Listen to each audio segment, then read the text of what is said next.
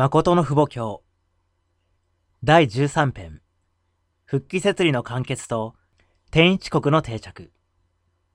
天中平和統一国、すなわち、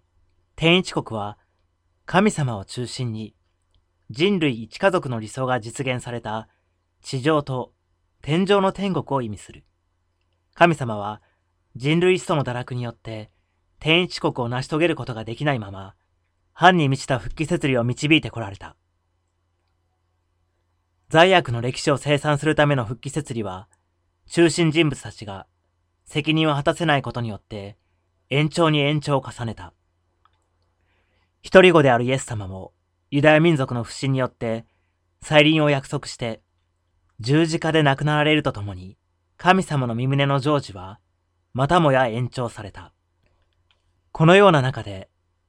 誠の父母様は、1960年の子羊の婚宴、すなわち、成婚式を通して、この地に権限され、救援設理を締めくくるために、渾身の力を注がれた。特に、新しい真理を全世界に宣布され、救援設理の最終目標である、誠の愛、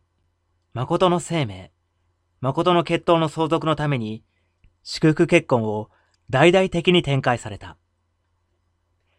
誠の父母様は、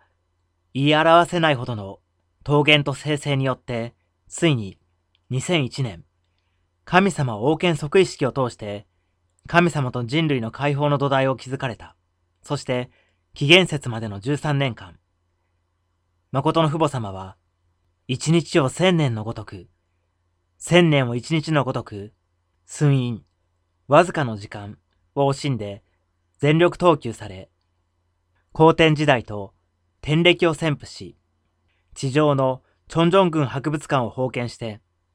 神様がこの地上に安着できる基盤を万世の万石の上に建てられた。これによって、メシア、誠の父母、平和の王の復帰設理を勝利された誠の父母様は、金婚式、数えを迎える2009年、全世界に向かって神様を解放して差し上げる万王の王、神様解放権戴冠式を全天中が見守る中で成功裏に挙げられたのである。さらに、誠の父母様は2010年天暦5月8日と15日に神様の実体対象としてご夫婦の最終一体を宣言なさった。そして、誠のお父様はすべての設理的使命を完成、完結、完了し、すべて成し遂げた。と宣布された後、2012年、天暦7月17日、紀元節を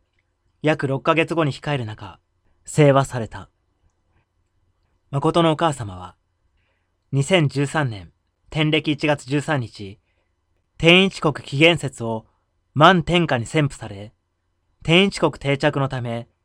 誠の父母様と一心、一体、一年、一話、一角の立場で、天一国の三大協定の編纂と、天一国憲法、教会法の制定、グローバルな人材の養成など、